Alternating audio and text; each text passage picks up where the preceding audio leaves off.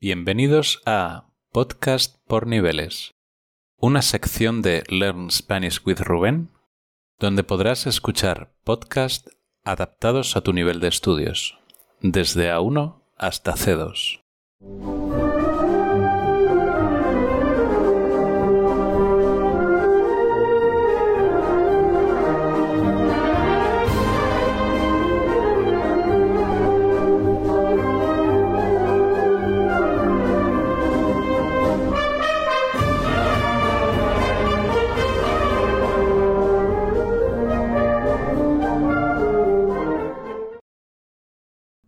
El Día de Acción de Gracias es una de las fiestas más importantes y tradicionales de Estados Unidos y Canadá, pero también se celebra en otros países con diferentes fechas y costumbres. ¿Sabes cómo surgió esta celebración y qué significado tiene? El origen de esta fiesta se remonta al año 1621 la persecución religiosa de su país hizo que los colonos ingleses, conocidos como los peregrinos, emigraran al continente americano y llegaran a América del Norte. Después de un duro viaje en el barco Mayflower, desembarcaron en Plymouth, lo que hoy es Massachusetts, y fundaron la primera colonia permanente en Nueva Inglaterra. Los primeros meses fueron muy difíciles para los peregrinos, que tuvieron que enfrentarse al frío, al hambre, a las enfermedades y a los ataques de los indígenas. Esto provocó que muchos de ellos murieran durante el primer invierno y que los que sobrevivieron no supieran cómo cultivar la tierra ni cazar en el nuevo territorio. Sin embargo, la situación cambió cuando los peregrinos recibieron la ayuda de los nativos americanos de la tribu Wampanoag, que les enseñaron a sembrar maíz, calabazas y frijoles, a pescar y a cazar pavos y venados. Los consejos de estos nativos fueron muy importantes para que los peregrinos lograran tener una buena cosecha en el otoño de 1621. Para celebrar el éxito de la cosecha y agradecer a Dios y a los indígenas su apoyo, el gobernador William Bradford proclamó un día de fiesta y de acción de gracias, e invitó a los líderes de la tribu Guanapoj para que compartieran todos juntos una gran comida. Así, se celebró el primer Día de Acción de Gracias, que duró tres días y que posiblemente incluyera platos como pavo, maíz, calabaza, frutas, pasteles y sidra. Este acontecimiento marcó el inicio de una tradición que se fue extendiendo por las demás colonias y que se repetía cada año con diferentes fechas según las cosechas y las circunstancias.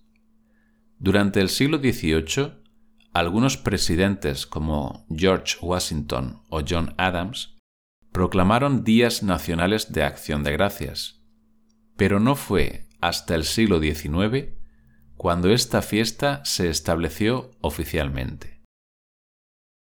El responsable de ello fue una mujer llamada Sarah Josepha Hale, una escritora y editora que durante 40 años hizo una campaña para que el Día de Acción de Gracias fuera una fiesta nacional. En 1863, en medio de la guerra civil, el presidente Abraham Lincoln accedió a su petición y declaró que el último jueves de noviembre sería el Día de Acción de Gracias en todo el país, con el fin de que se uniera la nación y se fomentara la paz. Desde entonces, el Día de Acción de Gracias se ha convertido en una fecha muy especial para los estadounidenses, que se reúnen con sus familias y amigos para disfrutar de una comida típica que suele consistir en pavo relleno, puré de patatas, salsa de arándanos, pastel de calabaza y tarta de manzana. Es un día perfecto para perdonar los problemas que posiblemente tuvieran anteriormente y hacer como si no hubiera pasado nada. Además de la comida, el Día de Acción de Gracias tiene otras tradiciones, como el desfile de Macy's en Nueva York, que se celebra desde 1924 y que atrae a millones de espectadores con sus globos gigantes, sus carrozas y sus actuaciones musicales. También es habitual ver partidos de fútbol americano, tanto profesionales como amateurs, y encender velas o hacer un brindis antes de empezar a comer. En Canadá, el Día de Acción de Gracias se celebra el segundo lunes de octubre y tiene un origen similar al de Estados Unidos, aunque con algunas diferencias. La primera celebración se remonta al año 1578, cuando el explorador inglés Martin Frobisher dio gracias a Dios por haber sobrevivido a un largo viaje por el Atlántico en busca del paso del noroeste. Más tarde, en 1763, los colonos franceses, que habían sido expulsados de Acadia por los ingleses, se establecieron en Canadá y celebraron su llegada con una gran comida de acción de gracias.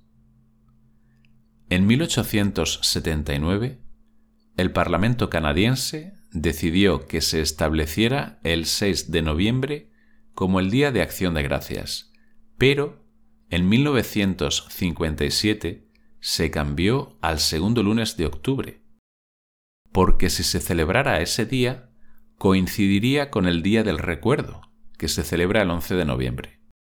Así que, para evitar que coincidieran estos días, se cambió de fecha. Al igual que en Estados Unidos, los canadienses se reúnen con sus seres queridos para comer pavo, maíz, pastel de calabaza y otros platos, y para dar gracias por las cosas buenas de la vida como si fuera el día más maravilloso del año. Ojalá se llevaran así de bien todos los días. En otros países, el Día de Acción de Gracias tiene diferentes orígenes y significados pero siempre está relacionado con la idea de agradecer a Dios, a la naturaleza o a las personas por las cosechas, la salud, la libertad, la paz o el amor.